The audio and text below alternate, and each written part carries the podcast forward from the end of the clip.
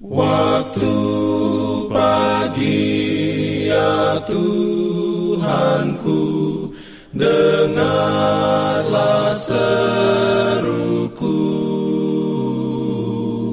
Melayang doa yang sungguh Memandang padamu. Selamat pagi pendengar Radio Advent Suara Pengharapan Mari mendengarkan suara Tuhan melalui tulisan pena inspirasi menjadi putra dan putri Allah.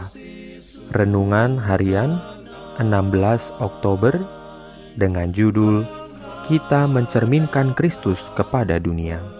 Ayat inti diambil dari Yohanes 17 ayat 23. Firman Tuhan berbunyi, Aku di dalam mereka dan engkau di dalam aku, supaya mereka sempurna menjadi satu, agar dunia tahu bahwa Engkau yang telah mengutus Aku dan bahwa Engkau mengasihi mereka sama seperti Engkau mengasihi Aku.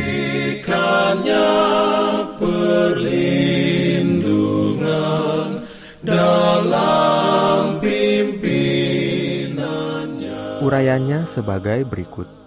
Dalam doa pengantaraan Yesus dengan Bapaknya, dia mengatakan bahwa dia telah memenuhi syarat-syarat yang mewajibkan Bapa untuk memenuhi bagiannya dari perjanjian yang dibuat di surga sehubungan dengan manusia yang jatuh.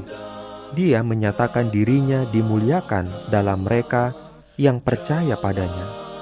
Gereja dalam namanya adalah untuk membawa kesempurnaan yang mulia bagi pekerjaan yang telah dia mulai. Dan ketika gereja itu akhirnya akan ditebus di Firdaus Allah, dia akan memandang penderitaan jiwanya dan dipuaskan. Sepanjang kekekalan, umat tebusan akan menjadi kemuliaan utamanya. Dan kita semua mencerminkan kemuliaan Tuhan dengan muka yang tidak berselubung. Dan karena kemuliaan itu datangnya dari Tuhan yang adalah roh, maka kita diubah menjadi serupa dengan gambarnya dalam kemuliaan yang semakin besar kita harus selalu mematuhi Tuhan. Mereka yang melakukan ini berjalan dengan Tuhan seperti Henok dan tidak berfokus pada diri mereka sendiri. Mereka menjadi satu dengan Bapa dan Anak. Hari demi hari perubahan terjadi pada pikiran dan hati, dan kecenderungan cara hidup dibentuk menurut cara dan roh Allah. Mereka bertambah dalam pengetahuan rohani dan bertumbuh dengan status pria dan wanita yang sempurna perawakannya di dalam Kristus Yesus. Mereka mencerminkan kepada dunia karakter Kristus dan tinggal di dalam Dia, dan Dia di dalam mereka.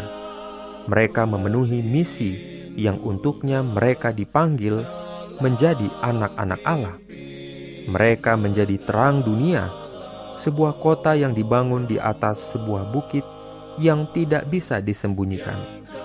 Tidak ada orang yang menyalakan pelita lalu menutupinya dengan tempayan atau menempatkannya di bawah tempat tidur, tetapi ia menempatkannya di atas kaki Dian, supaya semua orang yang masuk ke dalam rumah dapat melihat cahayanya.